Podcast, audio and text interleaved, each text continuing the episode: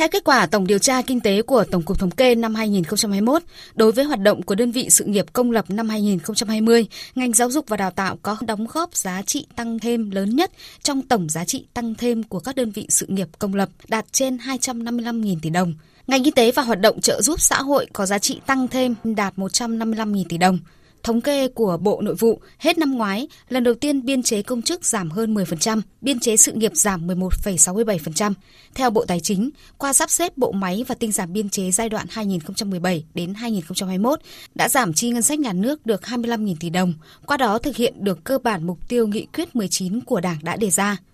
Tuy nhiên, theo ông Lê Văn Lợi, Phó Giám đốc Học viện Chính trị Quốc gia Hồ Chí Minh, quá trình này vẫn còn nhiều vướng mắc, hạn chế như việc đổi mới hệ thống tổ chức các đơn vị sự nghiệp công lập còn chậm so với lĩnh vực kinh tế và yêu cầu thực tiễn. Nhiều đơn vị sự nghiệp công lập chưa thích nghi với cơ chế tự chủ, chất lượng dịch vụ chưa đáp ứng được yêu cầu của người sử dụng, còn mang tâm thế ỉ lại, kéo dài việc sắp xếp, kiện toàn, tổ chức bộ máy và đổi mới hoạt động. Nhận thức của các cán bộ cơ quan quản lý nhà nước trong phối hợp tổ chức thực hiện chưa được thống nhất cao, vẫn còn có những điểm trồng chéo trong hệ thống văn bản luật điều chỉnh hoạt động của các đơn vị sự nghiệp công lập, thiếu đồng bộ trong triển khai các chính sách của cơ quan quản lý nhà nước đối với những ngành, lĩnh vực cụ thể của dịch vụ công như hợp tác, công tư trong lĩnh vực y tế, giáo dục.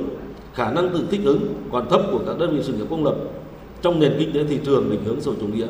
Các đơn vị sự nghiệp công lập chưa chủ động xây dựng phương án phù hợp với những thay đổi chính sách để tiếp tục đổi mới tổ chức, quản lý, nâng cao chất lượng hiệu quả hoạt động các đại biểu nhà khoa học chuyên gia tại hội thảo cũng đã cùng nhau trao đổi thảo luận và làm rõ hơn về quan điểm, đường lối và chủ trương, chính sách của Đảng và Nhà nước về cung ứng dịch vụ công của các đơn vị sự nghiệp công lập đánh giá kết quả công tác sắp xếp tổ chức lại các đơn vị cung ứng dịch vụ sự nghiệp công lập theo định hướng của Nghị quyết 19 như quản lý biên chế và nâng cao chất lượng nguồn nhân lực, cung ứng dịch vụ sự nghiệp công theo cơ chế thị trường, thúc đẩy xã hội hóa dịch vụ sự nghiệp công nâng cao năng lực quản trị của đơn vị dịch vụ sự nghiệp công lập, hoàn thiện cơ chế tài chính, thực hiện cơ chế hợp tác công tư trong lĩnh vực y tế, giáo dục, khoa học, nâng cao hiệu lực, hiệu quả quản lý nhà nước trong cung ứng dịch vụ sự nghiệp công, qua đó đề xuất các giải pháp nhằm tiếp tục phát huy vai trò lãnh đạo của Đảng, hệ thống chính trị trong công tác tổ chức quản lý, nâng cao chất lượng và hiệu quả hoạt động của các đơn vị sự nghiệp công lập, từ đó để nâng cao năng lực phát triển của quốc gia, hướng đến đạt được các mục tiêu phát triển kinh tế xã hội trong thời gian tới.